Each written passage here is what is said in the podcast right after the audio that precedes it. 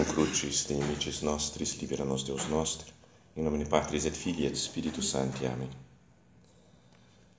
Meu Senhor e meu Deus, creio firmemente que estás aqui, que me vês, que me ouves. Adoro-te com profunda reverência. Peço-te perdão dos meus pecados e graça para fazer com fruto este tempo de oração. Minha Mãe Imaculada, São José, meu Pai e Senhor, meu anjo da guarda, intercedei por mim.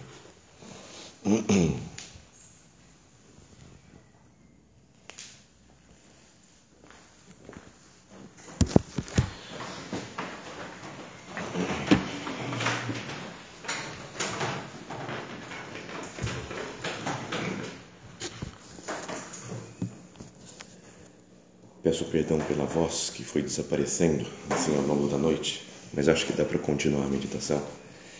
E depois acho que deve ser a pior do dia, né? Porque de manhã a gente vai melhorando. É só ter um pouco de paciência. Mas dizíamos ontem que, que o nosso retiro deve ser muito centrado na pessoa de Jesus Cristo. Olhar para Jesus, né? contemplá-lo, procurar segui-lo, deixar que ele venha até nós, que caminhe conosco, né, que nos acompanhe, que converse com cada um de nós. E esse é o nosso desejo agora. Nos colocamos na presença do Senhor para viver com Ele, para viver dentro dessa presença. O início da vida pública de nosso Senhor acontece quando se diz né, da Galileia, foi Jesus ao Jordão ter com João a fim de ser batizado por ele. João recusava-se: Eu devo ser batizado por ti e tu vens a mim? Mas Jesus lhe respondeu: Deixa por agora, pois convém que cumpramos a justiça completa. Então João cedeu. Depois que Jesus foi batizado, saiu logo da água, e eis que os céus se abriram, e viu descer sobre ele em forma de pomba o Espírito de Deus e do céu baixou uma voz: Eis o meu filho muito amado, em quem ponho a minha afeição. Vamos começar esse dia de hoje, então, contemplando Cristo nesta cena do Evangelho. Imaginemos que nós estamos lá no Rio Jordão, vendo Jesus se aproximar, tem esse diálogo breve com seu primo, seu parente João Batista, e depois é batizado como tantos outros pecadores que estavam lá né, na fila para serem batizados, para se converterem dos seus pecados, recebendo o batismo de João. Entra Jesus no meio dessa, dessa multidão de gente. E depois o céu se abre e podemos, junto com Jesus, lá nos imaginamos junto da cena, ouvir essa voz do Pai: Este é o meu filho muito amado, em quem eu ponho minha, a minha afeição. Contemplando Jesus, nos admiramos né, da beleza da cena, da beleza de Cristo. Ficamos impressionados com a voz do céu que reconhece Jesus como Filho unigênito. Mas pode ser que fique uma, uma certa dúvida de falar, por que, que Jesus teve que ser batizado também? Se ele que na verdade é o autor do batismo, ele que, que, que faz tudo, é a origem, toda é a fonte da graça, por que, que ele tem que ser batizado? Se o que havia lá na, no, ouvindo a pregação de João e sendo batizado por ele, o que havia eram pecadores, gente miserável, com defeitos, e Jesus é puro Filho Santíssimo de Maria, segunda pessoa da Santíssima Trindade. Por que Jesus precisou ser batizado? Antigamente, algumas vezes eu ouvia a expressão, a ideia, né, a pregação de alguém falando é para nos dar exemplo, porque aí nós somos batizados também, batizamos os filhos também, mas parece tão fraquinho, né, como explicação, né, só para dar exemplo. Jesus podia falar, ó, pessoal, vocês têm que se batizar por causa disso, disso, disso. Ele não tem que dar exemplo de tudo, todas as coisas que nós temos que fazer. Não aparece, por exemplo, Jesus confessando os pecados e nós temos que, ele pode falar, tem que confessar os pecados. Mas Jesus, isso explica o Papa Bento XVI naquele livro Jesus de Nazaré, é muito bom, não sei se vocês já leram Jesus de Nazaré, aqueles três volumes, é de uma beleza, uma profundidade, Um deles, né, aquele que vai desde o batismo, dessa cena até a transfiguração, a tradução em português é horrível, não dá para entender nada. Pode ler em qualquer língua, que aí vocês vão entender melhor.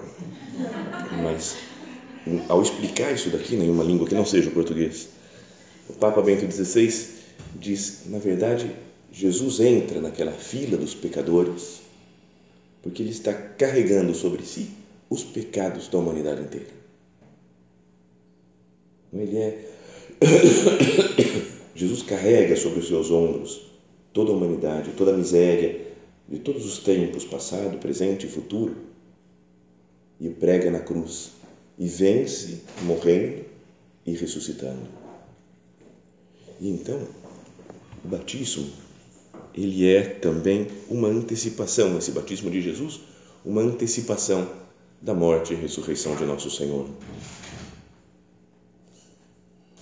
Jesus que vai entrar na morte e vai sair da morte depois pela ressurreição, ele faz aqui como que uma antecipação de mergulhar na água do Rio Jordão e sair purificado, é isso que faziam aqueles pecadores. Mas Jesus faz, esse é o meu batismo.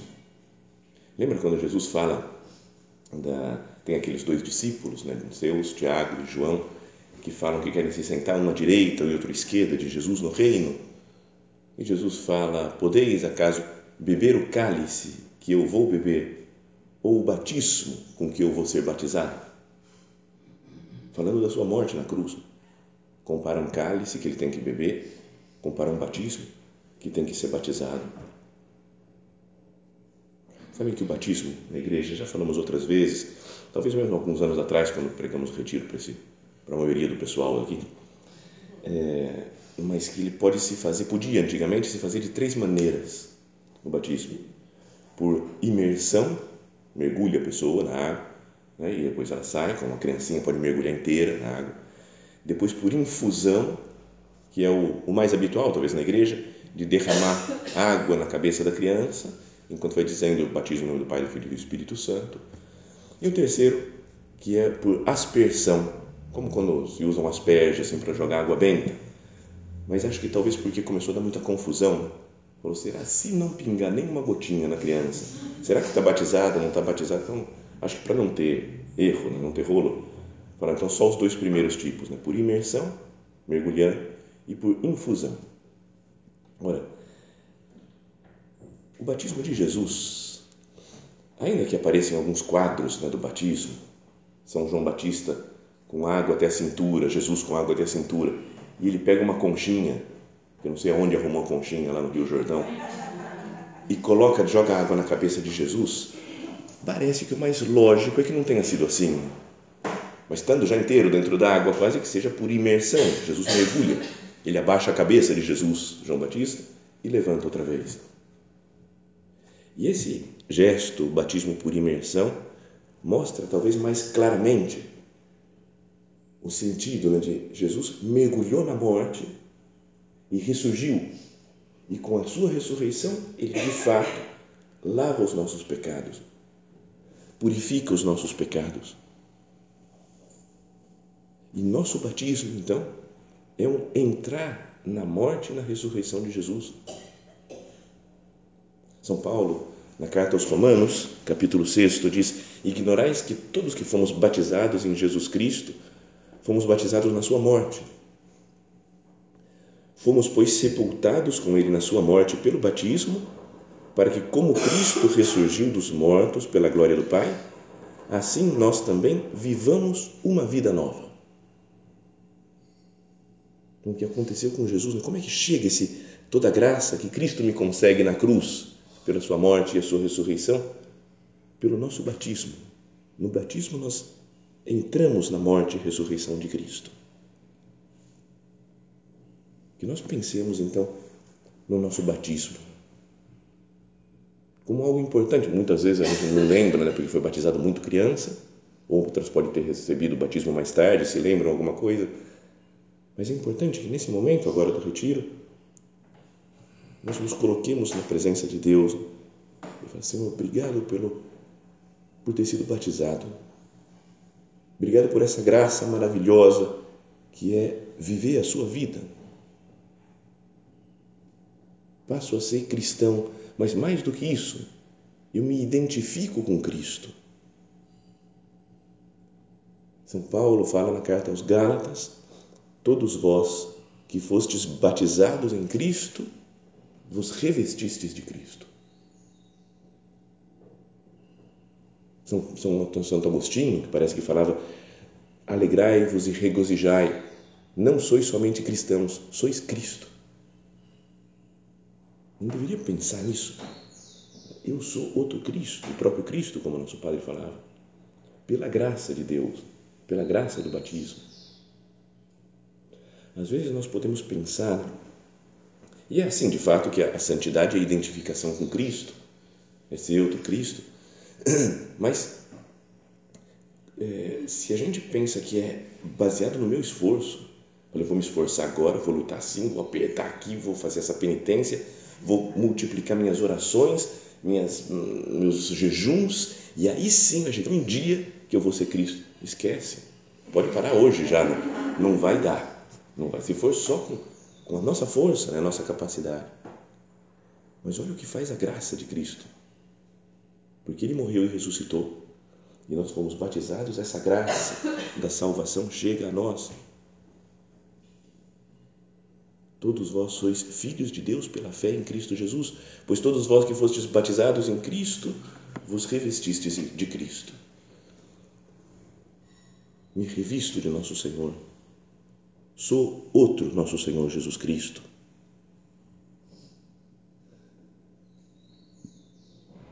E, portanto, sou filho de Deus. Jesus, que tinha falado para São João Batista, quando ele fala, eu que deveria ser batizado por ti e tu vens a mim, ele fala, vamos fazer assim, não importa que se cumpra toda a justiça. E podíamos dizer que depois da morte e ressurreição do Senhor, então aí sim, se cumpriu toda a justiça, se cumpriu toda a salvação. Deus morreu por nós e a sua morte nos libertou. Então, Consideremos com calma isso, essa verdade né, que o nosso batismo nos insere na morte e ressurreição do Senhor, nos revestimos de Cristo e, portanto, passamos a ser filhos de Deus e filhos muito amados de Deus. Vamos voltar àquela cena né, do, aqui do batismo, essa na, na frase que aparece do céu: Eis o meu filho muito amado em quem ponho a minha afeição. Será que no nosso batismo Deus não falou isso para nós também? Acabamos de ser batizados, que deve ser talvez um momento de grande santidade na criancinha, está tudo perdoado, todos os pecados perdoados, purificada de tudo, nunca cometeu pecados pessoais. Se derrama toda a graça de Deus naquela criança e Deus fala: Eis o meu filho, a minha filha, muito amada, em quem eu ponho a minha afeição. É insistente até o modo como Deus fala. Repete: é amado, filho, amado, e eu ponho a minha afeição.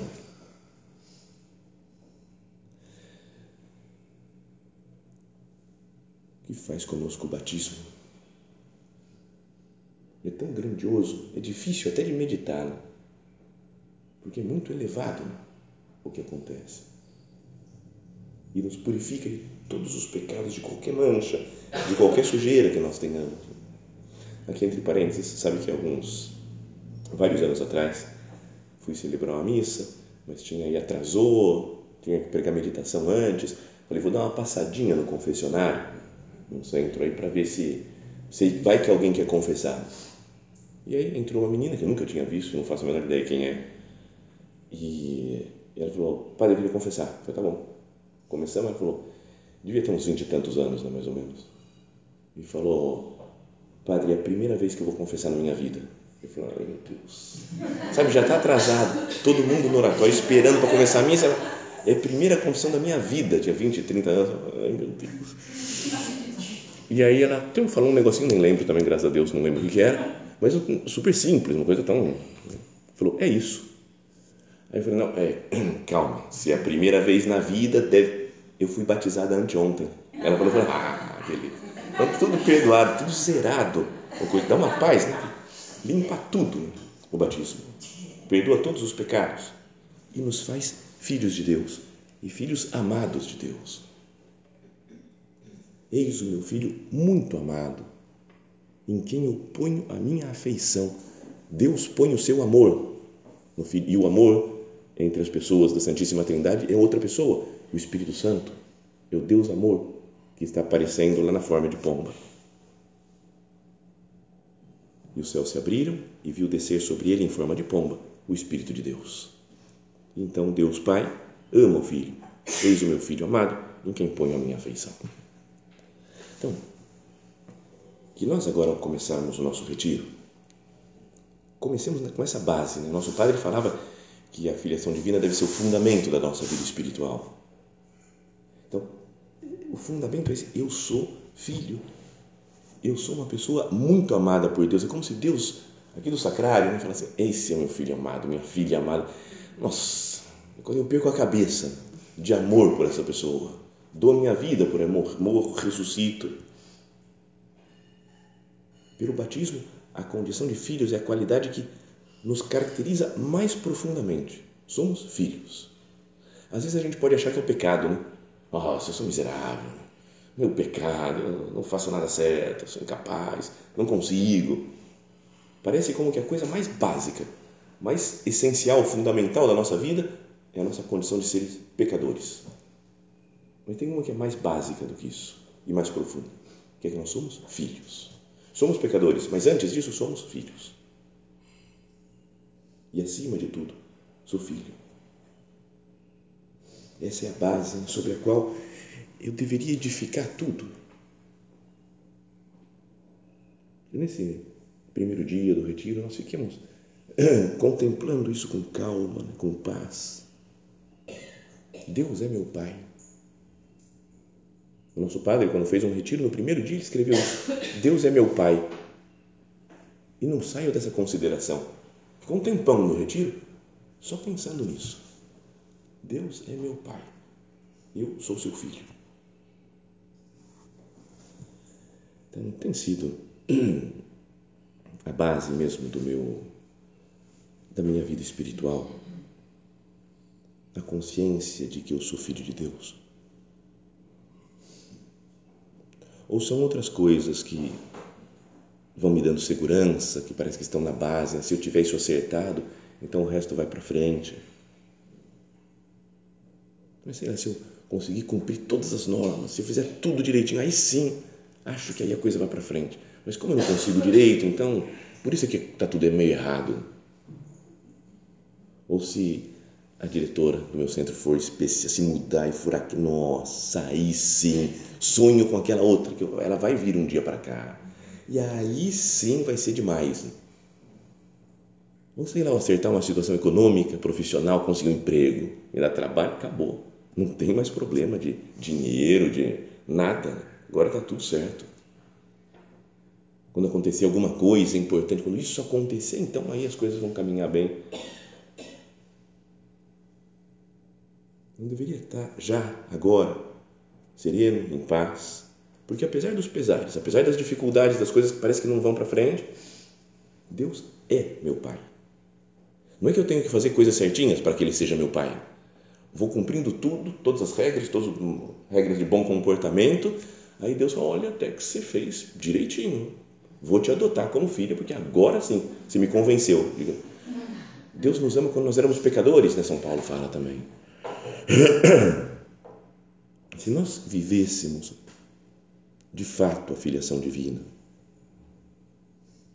se nós considerássemos todos os dias de fato a nossa filiação divina.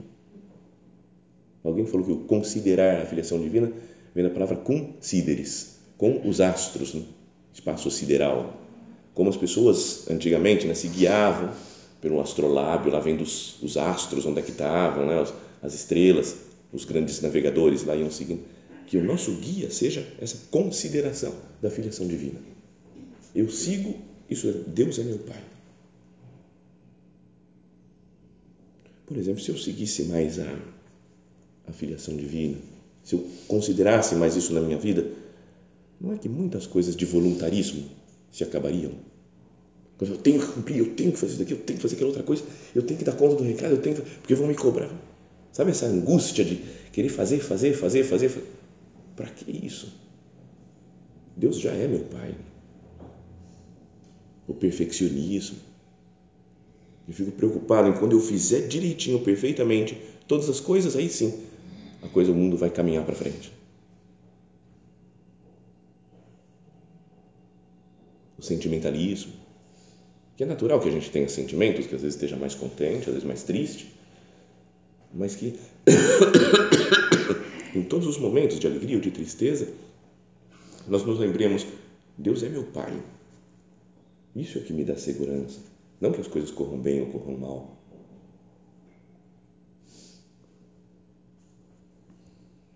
Eu diria que a pessoa que considera de fato né, que é filha de Deus, ela vive muito mais tranquilamente, vive mais em paz. Por isso pode ser, será que se eu perco a paz habitualmente, será que não é uma falta de consideração da filiação divina? De que Deus é, eu esqueço de vez em quando que Deus é meu Pai. Um viver até meio, com todo respeito, meio desencanado das coisas, sabe? Ah, deu certo, tudo bem. Não deu, tá bom. Sabe, não, não fazer muita questão de resultados para me dar alegria. Tem uma tirinha do Calvin, três quadrinhos só, que eu gosto muito, super e ele fala o lema da minha vida a partir de agora, está falando para o Haroldo, lá, o tigre dele, o lema da minha vida a partir de agora vai ser e daí? No segundo aparece o Haroldo falando para ele, mas você não acha que é um lema, para ser lema da vida é muito absurdo? E no terceiro ele fala, e daí? Sabe? É bom, né? Porque dá uma paz, não quero nem saber. Você gostou do meu, do meu lema de vida? Gostou, não gostou, tudo bem. Dá na mesma para mim. Não deveria viver mais sereno, mais tranquilo. E depois tem muito mais audácia. A pessoa que considera a filiação divina sabe que ela é filha do dono do mundo. Que o mundo é dela. Porque é do meu pai. Como uma criancinha que se apoia nos, nas características, nas qualidades do pai e da mãe. E começa a contar vantagem para os amiguinhos. Né? Meu pai, meu pai porque ele, mesmo a própria criança, não tem muita coisa. Sabe que uma vez, há vários anos atrás, é, talvez já tenha contado, bom, certeza já contei outras vezes isso, mas quando eu mudei para Roma, tinha ido para o colégio romano para estudar lá e me ordenar, logo que tinha chegado, tinha um outro padre brasileiro, um outro leigo que se ordenou padre, e tinha um, familiares italianos de muito alto nível econômico, né? um poder econômico muito grande. E então ele se ordenou e a família lá resolveu dar um almoço de comemoração. Ele falou: vem comigo, eu não vou sozinho. Daí você vem lá, conhece meus parentes, mas ele também não conhecia os parentes, que era tudo gente muito, muito distante. Mas chegamos e eu tinha acabado de chegar em Roma, então não sabia falar nada de italiano e estava todo mundo falando em italiano. E ele foi me apresentando, esse daqui é o conde, não sei o que, esse daqui é o duque. Eu não sabia que existia esse negócio ainda, de conde. Então, era gente, era, um, era num palácio, né? o almoço, era muito estranho, né? sabe? E aí você não, você não sabe muito bem como se comportar, né? Como é que cumprimenta conde? Não sei, não faço a menor ideia. E aí vem a condessa, oi, oi condessa, tudo bom? Mas era tudo, eu não sabia, era buongiorno, buongiorno, buongiorno. Só assim, porque não tinha muito papo, né, muito diálogo. Então era gente super alto nível. A que estava mais no meu nível era aquela antiga, já aquela dona Lúcia Flecha de Lima, sabe, que era amiga da Lady Di, que era embaixadora. Ela falou, nossa, essa daqui é mais. Uma vez ela chegou perto de mim assim e falou: Oh, será que vai ter uma feijoadinha para a gente comer? oh, alguém conseguiu conversar, né? Falou assim em português? Não, beleza. Era, esse era o nível da festa lá. Assim. E aí, de repente, apareceu, chegou um senhor que falava assim, ah, é o príncipe. Então, o cara tinha uns 70 anos, mais ou menos, cumprimentou todo mundo, falou, perdão, eu não posso ficar porque eu tenho um compromisso e tal. Então, falou, príncipe, mas ficou a esposa dele, que devia ter uns 40 anos a menos do que ele. E estava lá, cumprimentou a gente, e era principessa. Você fala, nossa, princesa aqui conosco. Então estava lá só na recepção, aí falou: agora vamos passar para o, para salão do almoço. E passamos por um lugar cheio de mesas e tinha o um nome no prato de cada um, para saber, eles já tinham distribuído quem ia sentar com quem. Então eu sentei com esse outro, daí com esse outro padre, e alguns parentes, e duas menininhas que deviam ter 10, 11 anos mais ou menos.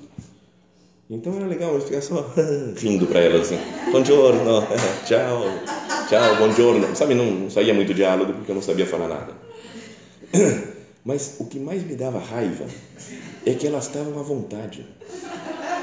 Eu não podia colocar, eu sabia, será que pode colocar cotovelo na mesa? Como é que tem que comer? Com que garfo, que mão que pega o garfo, a faca?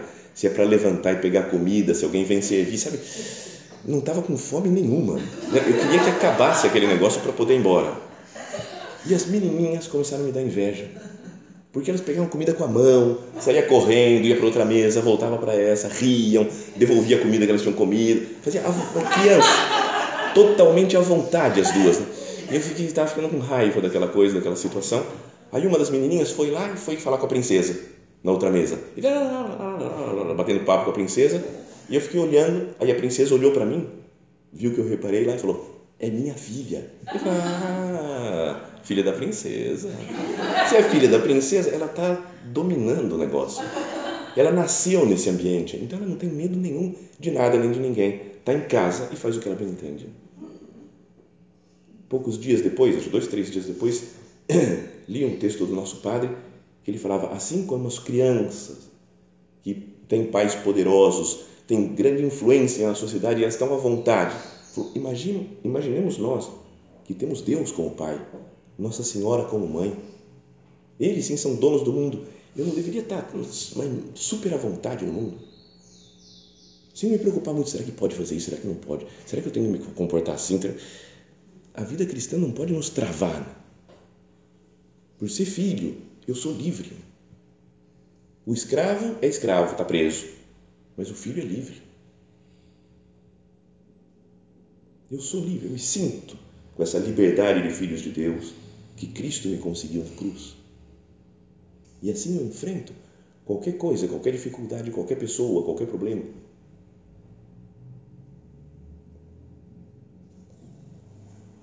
na parábola do semeador, tem aquele terceiro tipo, perdão, o segundo tipo de terreno, que fala o solo pedregoso em que a semente caiu, é aquele que acolhe a palavra com alegria, mas não tem raízes, é inconstante, sobrevindo uma tribulação ou uma perseguição por causa da palavra, logo encontra uma ocasião de queda. Eu tenho raiz, essa por ser muita pedra, não, não conseguiu ter raiz e vem o sol e queima a planta. A minha raiz deve ser a filiação divina. Eu sou Cristo. Fui cristificado no dia do meu batismo. E, portanto, sou filho de Deus. Isso é que me dá segurança. Talvez eu já tenha contado isso também, mas no casamento de um dos meus irmãos, o padre, eu não era padre ainda, foi o irmão mais velho, os outros eu fiz o casamento Quer dizer, eles fizeram porque o ministro do casamento são os próprios noivos, beleza. Mas então eu assisti como testemunha qualificada em nome da igreja, para ser mais preciso. Mas do meu irmão mais velho foi outro padre que era amigo, super conhecido, desde criança a gente conhece, e ele contou uma história do Tom Jobim. Lembra do Tom Jobim? Que para o povo mais novo, às vezes o pessoal não faz a menor ideia quem que era. Mas parece que quando ele já estava rico, famoso, ele foi comprou um terreno na frente do mar, umas rochas assim na frente da praia, chamou os engenheiros, é, arquitetos e falou: aqui que eu quero que seja construída a minha casa. Nesse ponto, olhando para o mar, vai estar o piano. Agora vocês podem construir a, a casa como vocês quiserem em volta. Para ele o importante é falar: aqui está o meu piano para eu ficar tocando, bebendo meu uísque aqui talvez do lado do né, tocando piano e olhando o mar. É só isso que eu quero. A casa não me importa que o nosso piano seja a filiação divina. Deus é meu Pai. Pela graça eu sou outro Cristo. O resto, como vai ser construída a casa da minha santidade, não importa. Do jeito que Deus quiser, como Ele quiser. O piano é Jesus Cristo, a minha filiação divina. Vamos terminar nossa meditação né? dirigindo-nos a Nossa Senhora. Minha mãe Você que é nossa mãe, que participa dessa família, Deus é nosso Pai, Jesus Cristo, nosso irmão, Maria Santíssima, nossa mãe. Que ela nos, nos ajude, né? que fique cada vez mais claro a verdade do amor que Deus tem por nós. Este é meu filho muito amado, em quem ponho a minha afeição.